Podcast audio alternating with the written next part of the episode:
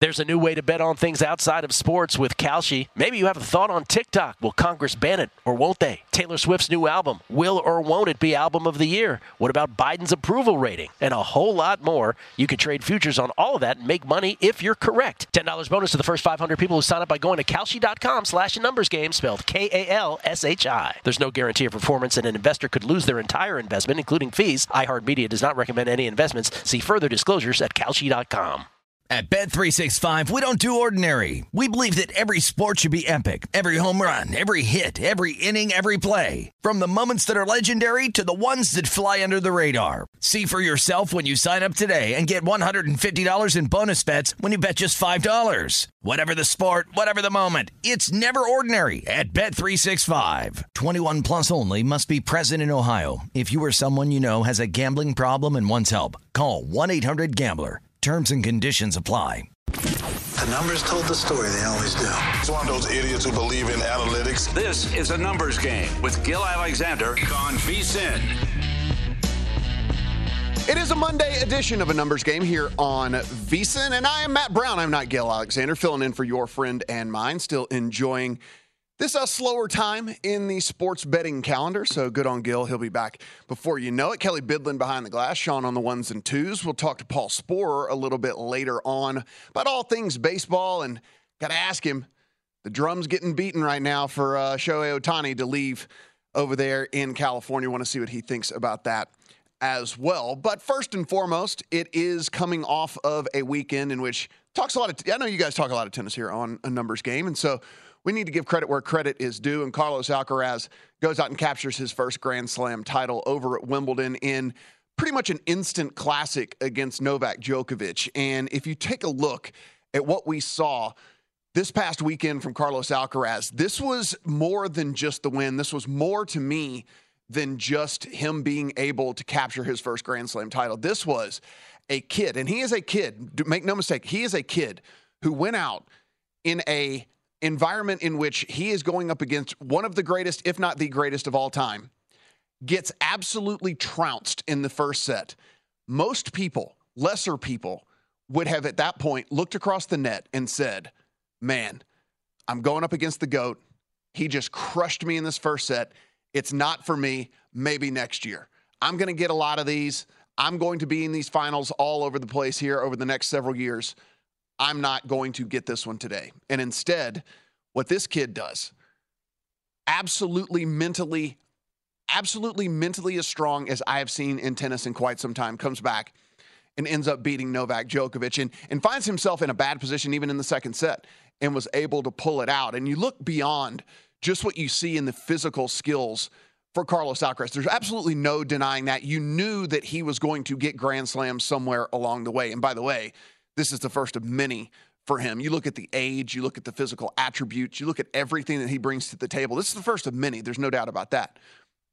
But was it going to happen yesterday? Was it really going to happen after going and losing that first set the way that he did. And you kind of thought that maybe it wasn't. There was at least some doubt that crept into your mind that Novak Djokovic had come out and was just going to absolutely destroy this kid one last time. And then maybe everyone was looking for the passing of the torch. Everyone was looking for the next big thing. And maybe that was going to happen next year. Maybe that happens two years from now. Instead, what we get is him coming back and winning this thing in a five setter that, like I said, was an instant, in my opinion, an instant classic and you go beyond what you just see from a physical skill set on the court, the mental toughness, the way that he was able to adjust after the first set. And that's the other thing that if you were listening to the broadcast, you understood because they did point it out. But if you weren't listening very closely, if it was a second screen experience for you, you also saw a maturity from a very, very young player to go out and realize that the strategy that he was employing in that first set was not working it was not the aggressive approach that he needed to be going after because that was not going to win him this first title. And he makes the pivot in the middle of a match in order to where he was being less aggressive. He was playing a little bit more of, hey, let me see if Novak might make a mistake here along the way. Let me see if me, if me hitting it in the net or hitting it out, maybe if I can reel back in some of these mistakes, this could actually work for me. And, and, and that to me Kelley, whenever we were looking yesterday, beyond again, beyond the physical stuff, we already knew the physical stuff. The kid gets to every single ball. He's got a massive, he's got a you know 128 mile an hour first serve. Like there's everything that you would ever look for in a player. We already knew all of that.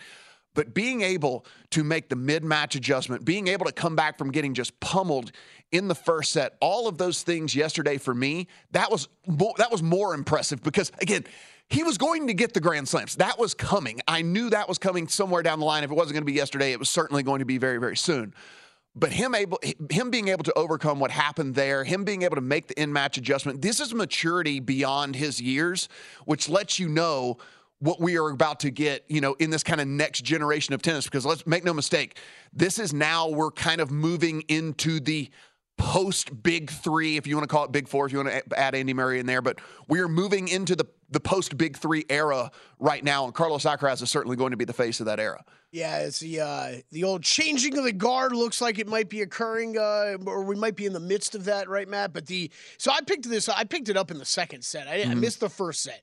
So watching him battle back just right away to win that second set and then go on and win the third set, 6 1, and then watching Novak bounce back a bit, it was what, what was so great about that match, I thought, was, and you get this in sports from time to time, and you don't get it all the time, but it was when whenever we talk about changing the guard or something like that, it was Djokovic wasn't going to let him have it, right? Like he fought to the bitter end. It was if you're going to if you're going to take this from me, you got to go out here and take it from me. And that's exactly what Alcaraz did and it was it was fantastic watching. I think anybody who's even just a mild tennis fan was into that yesterday. It, it was it was a sporting event at an elite level that you rarely get to see. And that uh, that was the best way I could put it. It was Djokovic left everything out there and was, kid, you want to be next? You got to take me down right now. And that that's what he did yesterday. Yeah. That's what he did. And I should say first, first Wimbledon title is what, where I was going with this, but it, you knew that those were coming. And, and, and what I also saw in, in, Alcaraz, and this was another thing here, Kelley, whenever we take a look and, and we try to figure out what we're getting here in this next kind of generation – if I were to set you an over under right now, know, if I were to set you an over under on number of grand slams for Carlos Alcaraz over the next, you know, l- listen, we're going to assume health. We always have to assume health. We can't assume injury. It's the same thing we talk about whenever we do player projections for the NFL, right? Is what about if I set it at 14 and a half? right? Because again, we, we see these guys getting into the 20s in the big three, and this is one of those deals where eh, the longevity that we saw from Federer, from Nadal, from Djokovic. We can't just assume that type of longevity is going to happen for any of these players moving forward. We didn't see it previously. We don't know that it's going to happen moving forward. If I set it at 14 and a half, I think most people would say over. Yeah.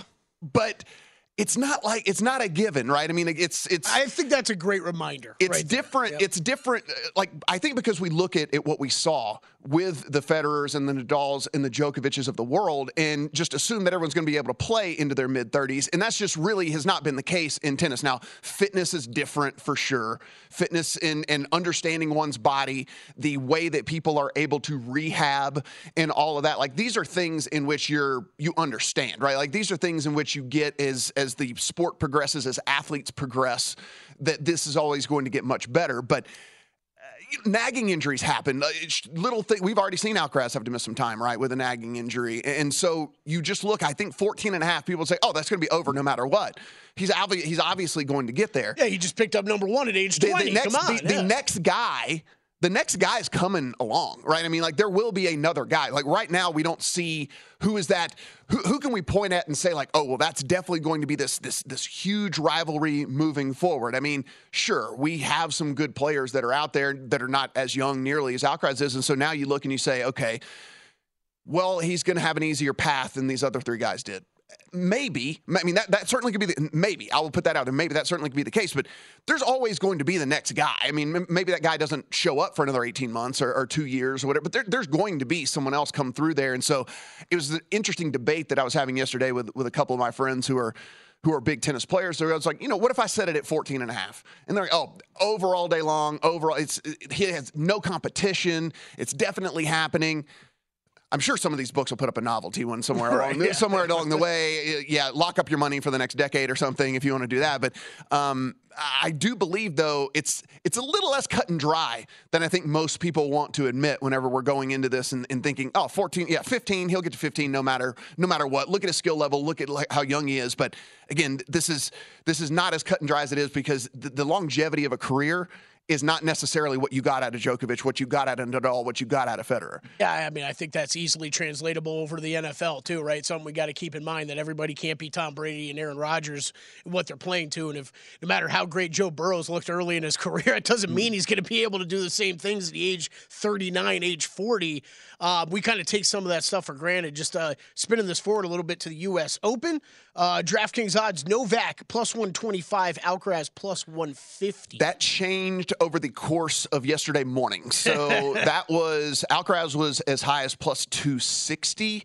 Uh, yesterday morning, and then of course, as the match continued, yeah, the bets, bets came bets. in, and the bets came in, and the bets came in, and that leaves us to where we're sitting right now with all of that. So that's uh, that was certainly certainly interesting as well. Over in the golf world, every, everyone was sleeping, and Rory McIlroy won a tournament, and it's kind of like the two biggest wins on the PGA Tour this year. Kelley, no one saw because the the two faces of the PGA Tour essentially it would be hard to argue there are two more popular players than Rory McIlroy and and Ricky Fowler. Both of them win tournaments that no one sees. Ricky Fowler's had to be moved because of weather concerns and stuff, and same kind of deal here with Rory, but it would have been a weird time change it was anyway. Don't know if people would have been tuning in, but the the two guys they needed to win both win, and nobody saw it happen. Yeah, exactly. It was that was a hell of an ending too. Like that was. Uh, yeah, the, the the time change sucked. Like I, I was looking forward to uh to having to wake up real early to watch it, but whatever, wouldn't have been as as bad as what it ended up being for viewership here in the U.S. Um, Bobby back an incredible 18th hole, and then Rory comes out. I mean, I don't want to say out of nowhere, but comes back and birdies, birdie, birdie. Last two holes, both approach shots those guys hit on 18 were. I mean, those were shots you remember forever. And man, Robert MacIntyre. I, did you end up having a bet on him? I know you No. talked about it on long shots. No, I, Okay. anybody listening to long shots, it's like you know the only other guy that steps out stands out to me is is Bob MacIntyre, but I'm not going to have a bet on that guy. like whatever, and then of course he he goes off and I, it's almost a blessing to me that he didn't win the tournament That because boy been- that'd have been a FOMO bet for sure. But yeah, I mean we're sitting here uh, looking at Rory McIlroy and Kelley. We'll we'll continue this into into next segment and, and talk a little bit more about this as we move on, but. Does this mean anything for us as we head into this weekend? Do we take anything from that? Is there something that we are going to grasp onto that might lead us towards one of these bets on one of the shorter shots? Or do we kind of keep on with what we've been doing and avoiding the top of the board? We're going to discuss that when we come back here on a numbers game.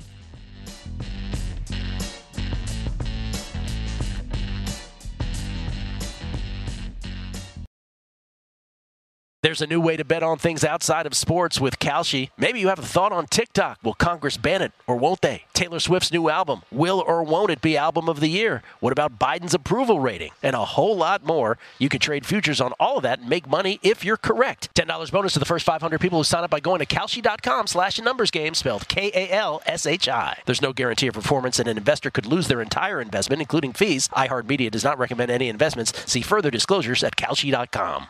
At Bet365, we don't do ordinary. We believe that every sport should be epic. Every home run, every hit, every inning, every play. From the moments that are legendary to the ones that fly under the radar. Whether it's a walk-off grand slam or a base hit to center field. Whatever the sport, whatever the moment. It's never ordinary at Bet365. 21 plus only must be present in Ohio. If you or someone you know has a gambling problem and wants help, call 1-800-GAMBLER.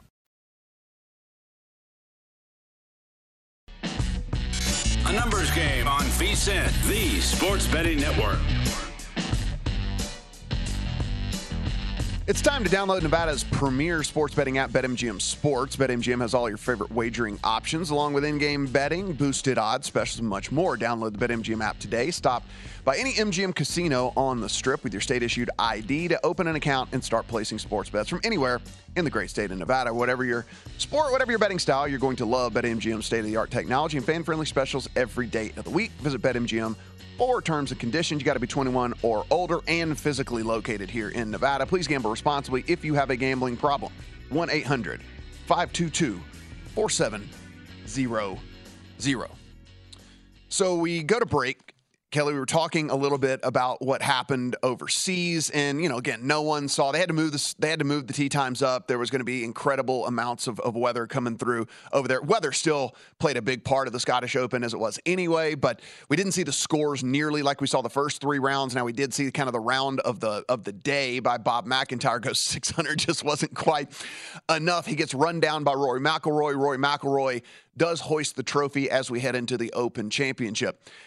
I discussed this a little bit yesterday, uh, yesterday morning, Kelley, over on on VSiN, and I want to get your opinion on this since we do do long shots. By the way, anywhere you get your podcast. Uh, for me, I'm not really taking a ton away from this tournament this past week, nor am I penalizing people for the tournament this past week either. What we do see is a guy who's been lurking all year long. I mean, like, it's not a surprise that Rory was able to win a tournament, right? I mean, R- Rory has perennially, has, basically week in, week out, sat there and been at the top of the leaderboard over and over and over and over again. So uh, it doesn't surprise me in the least bit.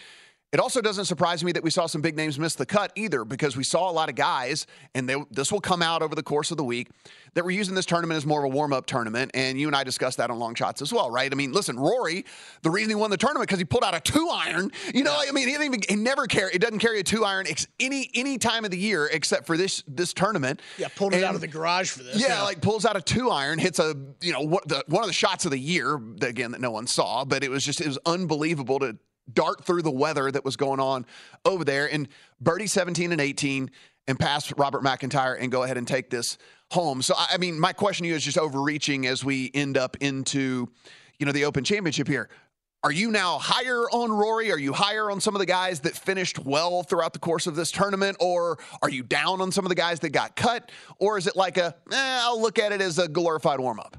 Uh, I think you got to be, I, I think I would take I would give more to Rory winning that thing than taking away from mm. some of those guys that missed the cut like you're talking about. I think if you're if you were interested in betting someone like a Rory, um, I'm trying to think who else. Rory, maybe even a Tyrrell Hatton or or someone like that. Just seeing them I don't know, Tyrrell Hatton's been in form, but seeing Rory not only not only get in form, but mm-hmm. get in form with a win, right? And roll into the open, coming off the heels of a win.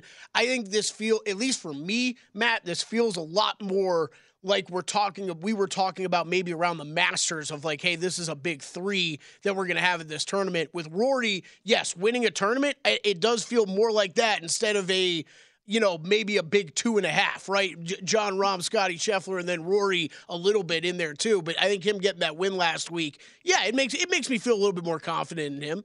We will talk uh, in depth a little bit more about this later on, and, and certainly Long Shots will have a big preview of this. But I do want to highlight you, you mentioned Scotty Scheffler. So Scotty Scheffler T3s yesterday at the Renaissance Club, by the way, not the Renaissance, the Renaissance, Renaissance Club. Yep. Right. T3. So since January the 8th. This, this, this is unbelievable. Whenever we talk about this, you can see if you're watching at home a tweet from, from Justin Ray, the great Justin Ray, who always is coming through with the statistics. It says Scotty Scheffler's finished in the top five in seven consecutive starts on the PGA Tour. Last player to have a streak of those top fives that long was Tiger Woods, of course. But if you go back to January, T7, T11, outright win, T12, T4, outright win, solo fourth, T10, T11, T5, T2, T3, outright third, outright third, T4, T3. That is the most ridiculous run. I mean, I get it. There's only two wins in there, and you, if you want to sit there and poke holes in the season that Scotty Scheffler is having, you could say the guy's only won twice. I will agree. Or I could say the guy finished tied for third at Colonial, losing four and a half strokes to the field. I could say the guy got an outright third at Muirfield Village, losing eight and a half strokes putting to the field. If I could tell you at the Renaissance Club, he T3s, losing 2.2 strokes to the field putting. So what he's doing in every single aspect of the game is mind boggling right now. And if he was even putting at average, if he was just an average putter, Kelley, we might have five to six wins for Scotty Scheffler on tour this year. This is this is unbelievable. It, it really is. I mean, I think you could break it down as okay, through all of those tournaments you just named, give me what you, what would it what would the average top 20 odds equal out to like minus 130 over that time Right. something like that He's printing money for and you just cashed every single one of them. Yeah. I I mean, I'm not. I'm not saying I bet that way. I'm not Yeah. saying you've bet that way. But if you have, you've cashed every single one of those bets. He's just he he was an he's been an ATM Mm-hmm. so far this season. Look, the odds are all a top ten finish in the Open is probably going to be in my account, right? I mean, like it's just one of those things where this guy. I, I understand you want him to close. We like to hit the outrights. We love those tickets. We love to be able to do the victory laps, but. Man, you can really still make some money playing the placement market stuff. And, and Scotty Scheffler has been an ATM. There's no doubt about that. Side note, Kelley, in the golf world, Steph Curry goes out. He wins the American Century Championship. Uh, Eagles 18 to get it done. So the best shooter of all time also throws darts out on the golf course, and Eagles hole Eagles the 18th hole to get it home to uh, to beat Mardy Fish. And it's just unfair. Life is unfair. That's all I can say. Li- Life is unfair. You're sitting there watching Steph, who's just drilling down the middle of the fairway. They're on. They're up there in, at Edgewood. If you don't know, it's up in Tahoe. It's right on right on the lake. It's a gorgeous course, awesome setting, cool atmosphere, all of this. And here comes Steph, just eagling 18 to win this tournament. Uh, I, I don't know what else to say. It's just it's not, life's unfair. Yeah. What, what do you have? A hole in one on Saturday. Yeah, a hole in Yeah. one. He has to. He had to eagle, by the way, to win. Yes. 18. Yeah. And he does. He was trailing Mardy Fish by three. Now he could have birdied, and that would have gone to a playoff, et cetera. et cetera. But like he had to eagle to win, and of course the eagles to, to win. He also he also does the abs the the constant Steph thing of the ball's not even in the cup yet, and he's throwing the putter up in the air because he knows he made it. I'm like, what? I like you're like you should have to play way more golf before you're doing something like I that. mean, I just it's just it's just unfair. Like, I mean, the guy, the greatest shooter in NBA history, and he's also out there just throwing darts on the on the golf course as well. So, congrats to him. Tony Romo, who won the thing last year, ended up in eighth place. So, these guys that are good at golf are, are good at golf. These guys that go in golf whenever they get done with whatever sport they are playing. So, one of the big news that came out yesterday as well, Kelley, was we got DeAndre Hopkins' landing spot, and that apparently is going to be the Tennessee Titans. The Tennessee Titans are going to sign him to a two year deal, according to basically every one of the insiders out there. And so, DeAndre Hopkins lands in a spot in which I think we kind of minimally scratch our head because I don't think that there's a clear path to the Super Bowl. I think there was at least some some thought out there that he would take less money, end up with the Chiefs at least for a season and catch passes from Patrick Mahomes and then maybe get kind of the Juju Smith-Schuster treatment where hey, Patrick Mahomes is going to make you look better no matter what. Patrick Mahomes is going to get the ball in your vicinity more times than most quarterbacks are, and that's going to make you look a little bit better even in your declining age and your declining skill set and with that you end up cashing in massively and uh, that's not the case. He's going to head to Tennessee, it seems. And for Tennessee, what this has done, not really a ton. We're looking at plus 380 ish odds, I think, out there right now. This had gotten down yesterday into about the plus 330 market. So we might have had some, some correction here in this one. But the Jags had drifted, started to drift back a little bit. I know you and I are, are on the Jags here. I think a lot of people are looking at this division as kind of a two team race as it was anyway. I don't know necessarily for me if this makes the Titans that much better, in my opinion, or if the only thing it does is kind of widen the gap at least a little bit between the Titans and the Col- uh, and the Colts, and then the Titans and the Texans. Like I already had the Titans above the Colts, I already had the Titans above the Texans. So now the the two horse race in this division, I still think is there. I don't know how much this brings the Titans closer to the Jags, in my personal opinion, but I do think at least separates them from the Colts and Texans a little bit more. Uh, I agree with that. I just think this ends up delaying the inevitable in Tennessee, and that's them switching quarterbacks at some point in the season. And I don't, I just don't really know if it changes the trajectory of the AFC South, Matt. So I don't know about you, but I went in and added my Jaguars position yesterday. Well, it, it certainly I was hoping that the drift was going to be real. We were seeing it drift a little bit yesterday, and I might have done the same had it continued to drift. It seems like the prices have kind of rebounded now and gotten back to where they were. But I was, I was, I was like, man, is this thing really going to get down to 140, 130 on, the Jags because people are loving the Titans so much? I mean, listen, we've seen this twice already with this Titan squad. They go out and sign these old dusty receivers and think that it's going to make a difference. Robert Woods, Julio Jones. We've already seen both of those fail. I'm not saying that DeAndre Hopkins is is as crusty as those guys were, but listen, it's certainly on he's on the wrong side of 30. We know that and we see that wide receivers once they hit the wrong side of 30, the decline can be very very rapid and so I don't know, man. I, I he's still he's still getting balls thrown to him from from Ryan Tannehill. Exactly. I mean, it's it's still Ryan Tannehill throwing him balls. So I don't know how we look at this and go, oh, that's it. That's you know that's what's going to bring him over the top. He's great. for His sure. quarterback sucks. We'll touch on this a little bit later as well. Paul Sporer coming up next. A numbers game on VSIN, the sports betting network.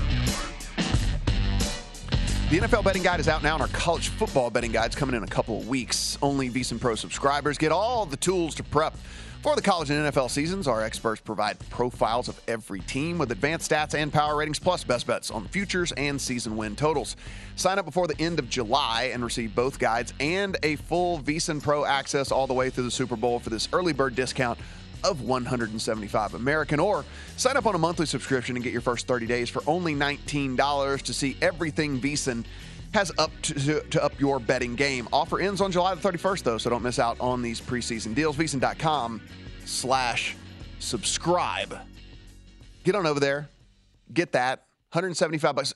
Kelley, there's a little bit of confusion, and I've seen this, and I just want to clarify. But people go, what, "Why would I pay the 175 when it's when it's 19 dollars?" Like, you know, for my, no, that's the introductory, like dip your toe in 19 bucks, and then it goes to like whatever the regular price is after that. It's only for a month. The mm-hmm. 19 bucks. The the 175 saves you money over the course of now to the end of the Super Bowl. Just take our word for it. and it gets you everything. Yes.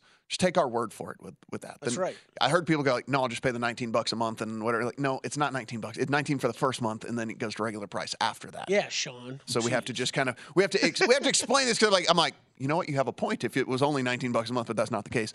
So go ahead get that uh, pro subscription and listen. The main thing that you kind of get in all of this outside of just you know all, of the Bill Ad goes in and does this ridiculous recap email every single day, so you you don't have to sit and listen to every single show to get every single pick, and so that's another thing that you get with the VSiN Pro subscription. Totally worth it. Go ahead, it's worth it.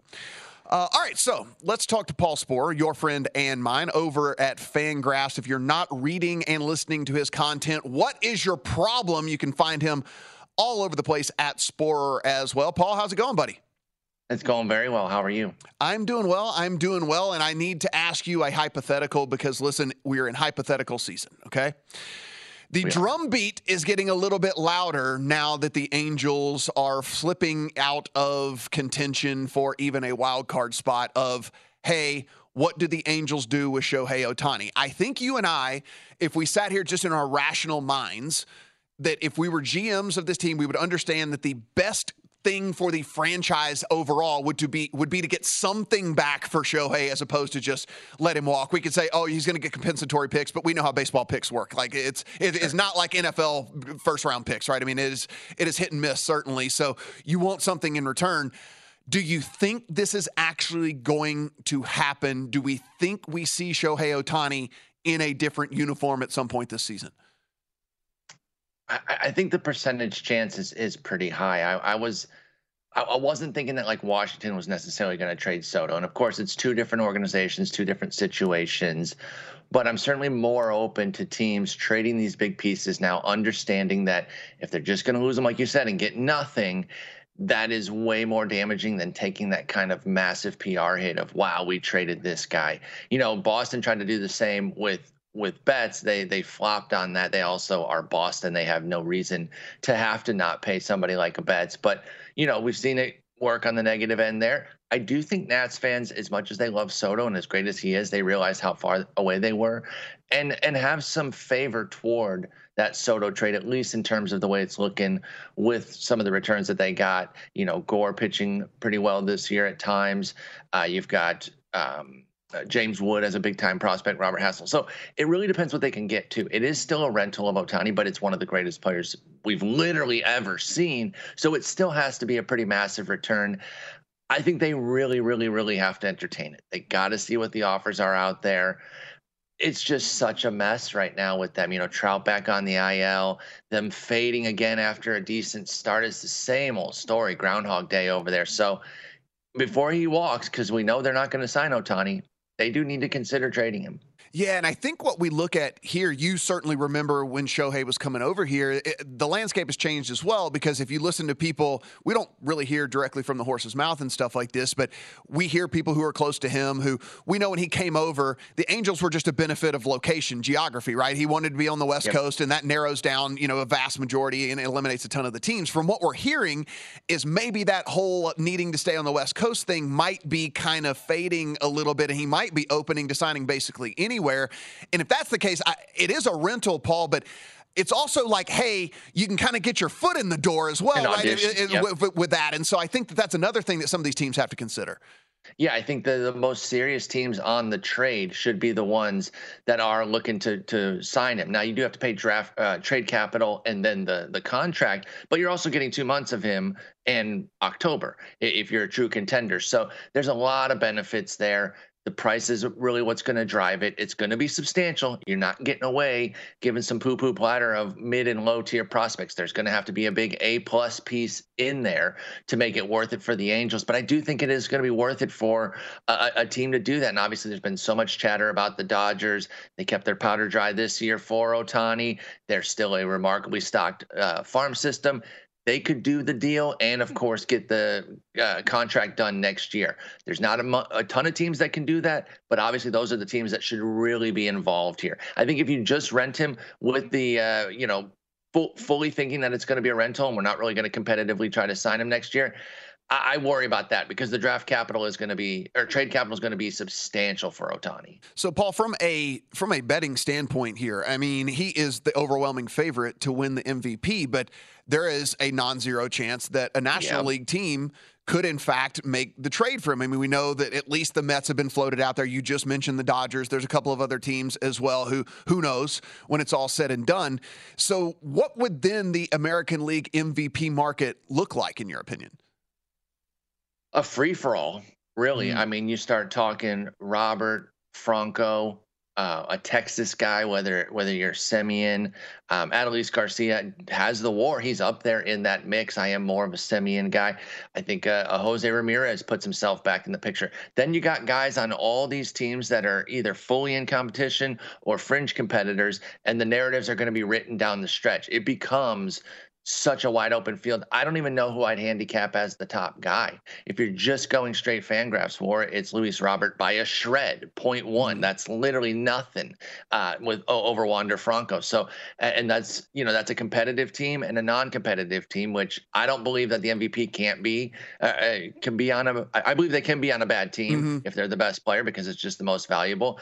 But we know those narratives get written where it can lean away from the guy on the lesser team, especially if he's not heads and shoulders above. That becomes a tiebreaker that works in the favor. So I would start to look at the Rays and Rangers guys and kind of pick my favorite from there. And maybe you do it early here on a spec with like a quarter or a half unit bet in the hopes that Ohtani gets dealt, because obviously the prices are going to change drastically the moment he's dealt out of the American League, if and when he is. I think it also changes the Cy Young market a little bit. O- Ohtani's not the favorite for the Cy Young right now, but he's in the mix, mm-hmm. so that would also alter those uh, uh, th- that bet market as well the American League East is certainly very interesting, right? I mean, we have every team over 500, and, and you know some of these teams, of course, the, the Yankees who are in the the cellar, the Red Sox who are tied with them at 50 and 44 would actually be leading the Central if if they were in the Central. So we have a, a really really good division here.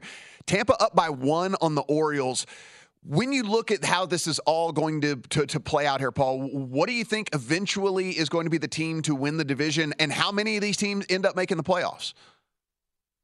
I, I think they can send three. Um, it, it, a lot of it's going to depend on how the trade deadline goes, which I know is an unsatisfying answer because it, it, it is a full. Right. It depends when it's this mm-hmm. close. You know, the Rays have been hemorrhaging a, a, stud starter seemingly like every six weeks, and it's really hard to keep up pace when you're doing that. And now we see that there they are, uh, just one game ahead of Baltimore right now, six ahead of Toronto. So they're not a guarantee at all. I really, really do like this Baltimore team. They seem to call up a stud prospect every six weeks. They've got some interesting pitching. If they go out and get another like frontline-ish arm, maybe not a superstar top tier, but like another guy who can miss bats consistently, be up there with Kyle Bradish and Tyler Wells. I really, really like where Baltimore's at. I think they're probably my my favorite right now, even though they are behind Tampa Bay. I just worry, you know, is Tampa Bay going to add pieces? The constant losses are tough. Of course, McClanahan gets back, but losing Rasmussen and Springs, they seem to always have somebody ready to backfill. But I am starting to get worried about how that pitching is looking, especially with Taj Bradley not really filling in one of the roles. When Springs and, and Rasmussen got hurt, you thought Bradley would cover one of them, and then it's a McClanahan Bradley one two punch. We're not necessarily seeing that. I think they're still a good team. I, I still think they make the playoffs, but I like the O's to win the division. Paul, I always run out of time with you. I enjoy sitting here talking baseball. So we've only got about 30 seconds. Do you have any bets in the account for today? Uh, no, nothing going yet today. Okay. I'm looking at the short slate, but I, I haven't really given it a, a, deeper thought yet. It's an interesting pitching slate because there's a lot of good guys out there. I was doing my fantasy rundown of it. There's only like four guys that I wouldn't recommend in any sort of fantasy capacity. So I think it's going to be an interesting board, but I haven't done my deep dive yet. He is Paul Sporer. You can find him on all the platforms out there at Sporer. And Paul, always enjoy the time, buddy. I really do enjoy talking baseball with you. Hopefully, we do it again this summer. Matt, great talking with you. Take care. Shohei Ohtani and where could he end up? We are going to hear that on every single talk show for the next two weeks. It is going to happen like it's going to be crazy whenever we take a look at Shohei Ohtani and what he could mean to a team's playoff hopes. We'll get back to the NFL here on the other side.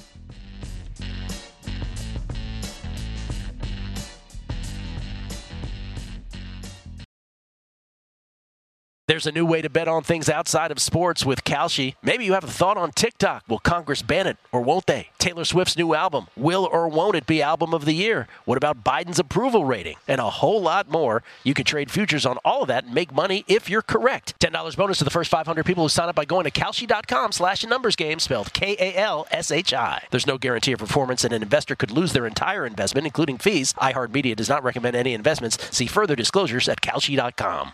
At Bet365, we don't do ordinary. We believe that every sport should be epic. Every home run, every hit, every inning, every play. From the moments that are legendary to the ones that fly under the radar. Whether it's a walk-off grand slam or a base hit to center field. Whatever the sport, whatever the moment. It's never ordinary at Bet365. 21 plus only must be present in Ohio. If you or someone you know has a gambling problem and wants help, call 1-800-GAMBLER.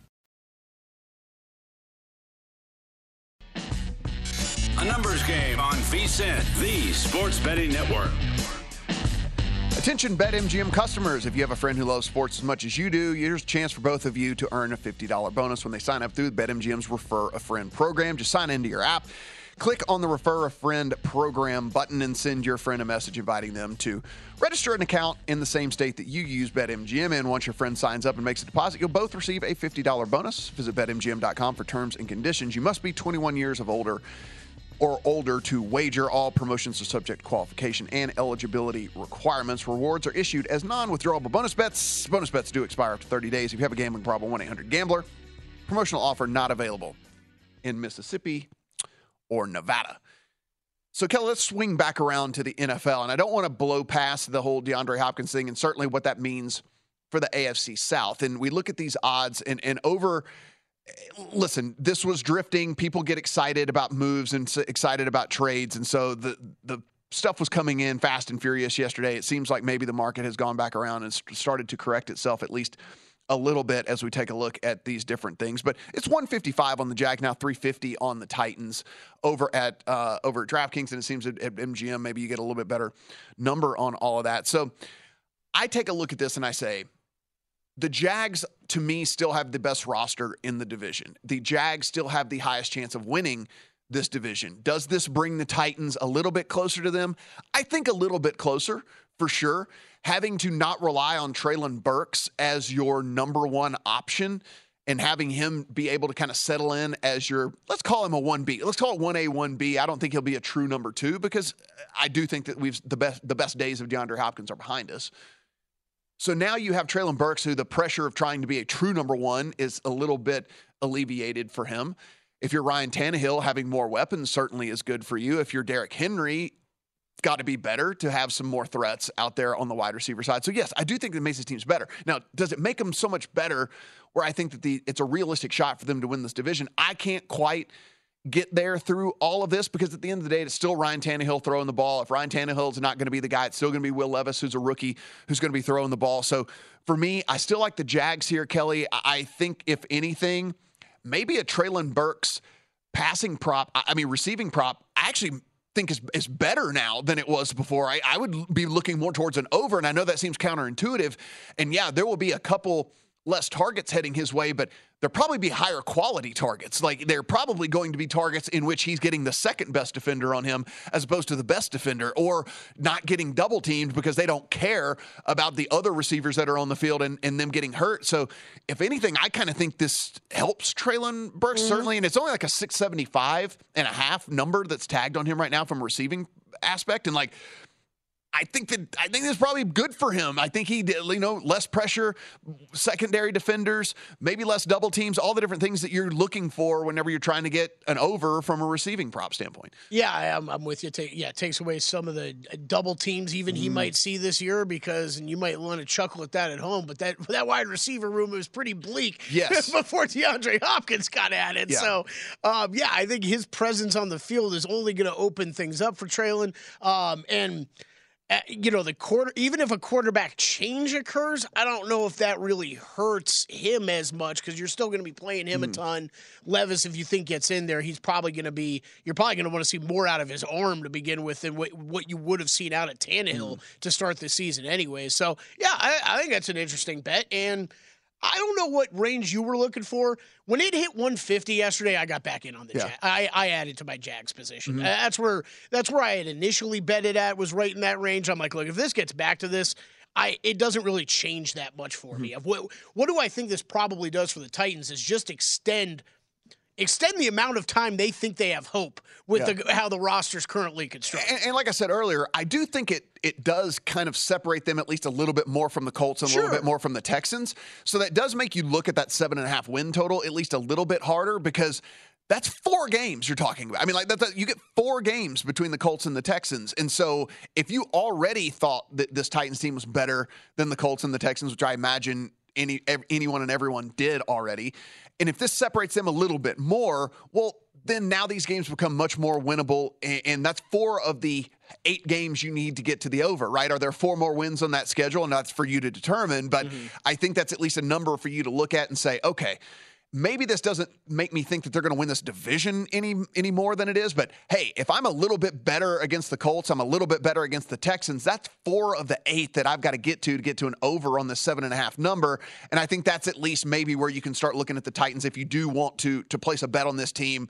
Given the fact that DeAndre Hopkins is coming to town, yeah. It, one of the other things you and I often talk about, but it, it's the Look, like, look. If you, I like the Jags. I love the Jags in this division. I still love it even after the DeAndre Hopkins trade. If yeah. you want to tell me you love the Titans in this division and you want to make a division bet at plus three fifty, plus three eighty in that range, wherever it's at, I, it's hard for me to hate on it, Matt, simply because this is this is really a two team division, right? Yeah. Like it's not that you got to go out there and beat three other teams. All you got to do is go out and beat the Jags, or maybe the Jags beat themselves. You know, and uh, what I mean by that is maybe an injury occurs or something like that, and this Titans team all of a sudden is wow, there's really nobody in front of us.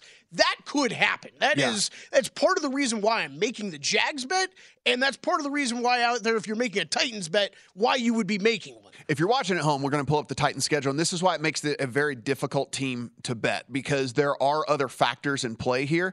So if you want to bet, eh, the easy thing would be would be Kelley, where I just go, hey, if you want to bet the over on the season win total for the Titans wait until the bye week and then come in and bet it after that, right? I mean, because yeah. they look, they start out on the road at the Saints, then it's Chargers, Browns, Bengals. Now you do get the Colts in week five, but then it's Ravens as well. You're looking through the first six weeks of the season where this team could easily be two and four, one and five is not out of the realm of possibility. In, in three and three, I think would be the very, very, very best case scenario for them, and I don't think that that's very likely either. So, it after the bye, you do now come out of the bye game against the Falcons. We don't know exactly how good Desmond Ridder is going to be. That game is certainly winnable.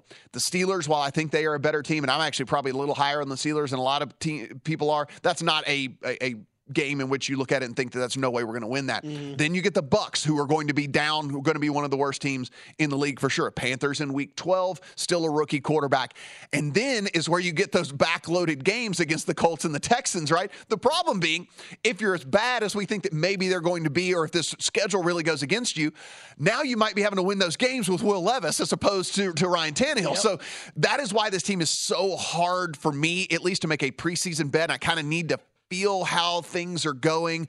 What's the scuttlebutt about? Are they going to stick with Tannehill? Is is Levis making progress as as far as like getting started? Right, like all those different things are going to have to I'm going to have to soak in over the course of the season before I can actually play this team because the wins are kind of backloaded there. It's Colts Texans twice from week 13 on. That week 18 game against the Jags. The Jags might have nothing to play for by the week 18 game when that rolls around, so you might be getting Jags back up, so that might end up being a much more winnable game for them as well, but again, that's that's all backloaded. It's certainly after the bye week, and I can't come in on any sort of preseason something until we get past week seven. Yeah, I mean, and how that breaks down, I think they're a perfect example. If you if you kind of if you're someone who ch- you know breaks up the schedule right and looks at it Mm-hmm. uh, in third. So what they have the ninth easiest schedule by win totals in the NFL this year, but they have the fourth toughest in those first six weeks. Yeah. Right, so perfect example of yeah. Look, if you're if you're in on a Tennessee bet, yeah, maybe you want to wait till then and hop in then where you actually see what this team is looking like and what what they're Mm-hmm. how they're gonna. How they're going to attack the rest of the season as far as their quarterback situation. It wasn't the only news to come out of this division either. Evan Engram, who was on the franchise tag, does get signed to a three year extension there with this Jaguars team. Certainly looked like the guy that, that looked like the best version of himself, certainly with this Jags team. And, and I think a very important piece in all of this. You know, whenever we look at this Jags team and think that they are the team that's going to to win this division, the team that possibly could win ten games. We're looking at nine and a half win total for this Jags team, and, and Evan Engram a very important part of all of that. If for nothing more, then again, same thing we were talking about with DeAndre Hopkins there in uh, in Tennessee. It opens up things. It opens up things. Look, Calvin Ridley's coming back for the Jags as well, and so now the more threats you have out on the field, the more it's going to get some of these other guys open. So that was something that did come out, and you know we're going to be watching today pretty heavily, Kelley. I mean, listen, there are some big names out there who are not happy with their contract situations, and we've only got a few hours to find out if they're going to be made happy or not. Yeah, absolutely. Yeah, it was Saquon Barkley, Josh Jacobs, uh, the two big ones on the top of that list. And man, it, Saquon, it sounds like they're sounds like they're not even close to it with right. Like the everything we are hearing is basically that the Giants are more than happy to pay him the franchise money, see how it goes, and then deal with this after the season. And Saquon really does want to get a long term deal. And He's threatened that he would sit out. Now, listen, we have seen this go very, very south. Le- Le'Veon Bell, by the way, let's just talk talk about that. Like sitting out, not really working in in one's favor. That being said, Saquon is a little bit younger, eh, certainly a little bit more explosive than Le'Veon did when he decided to do all of this. I just don't know if he's actually going to sit out or if this is just kind of one of those empty threats. We'll find out. And again, only a few hours until these guys can either sign those franchise tags or get some sort of extension deal done. Kelley's been out at the NBA Summer League. We're going to get his final thoughts here on how this thing wraps up when we come back.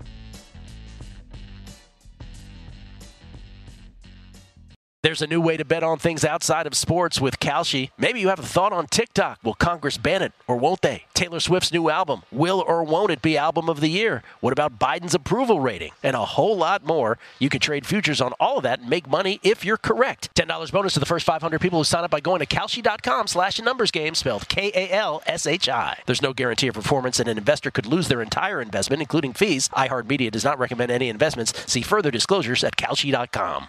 At Bet365, we don't do ordinary. We believe that every sport should be epic. Every home run, every hit, every inning, every play. From the moments that are legendary to the ones that fly under the radar. Whether it's a walk-off grand slam or a base hit to center field. Whatever the sport, whatever the moment. It's never ordinary at Bet365. 21 plus only must be present in Ohio. If you or someone you know has a gambling problem and wants help, call 1-800-GAMBLER.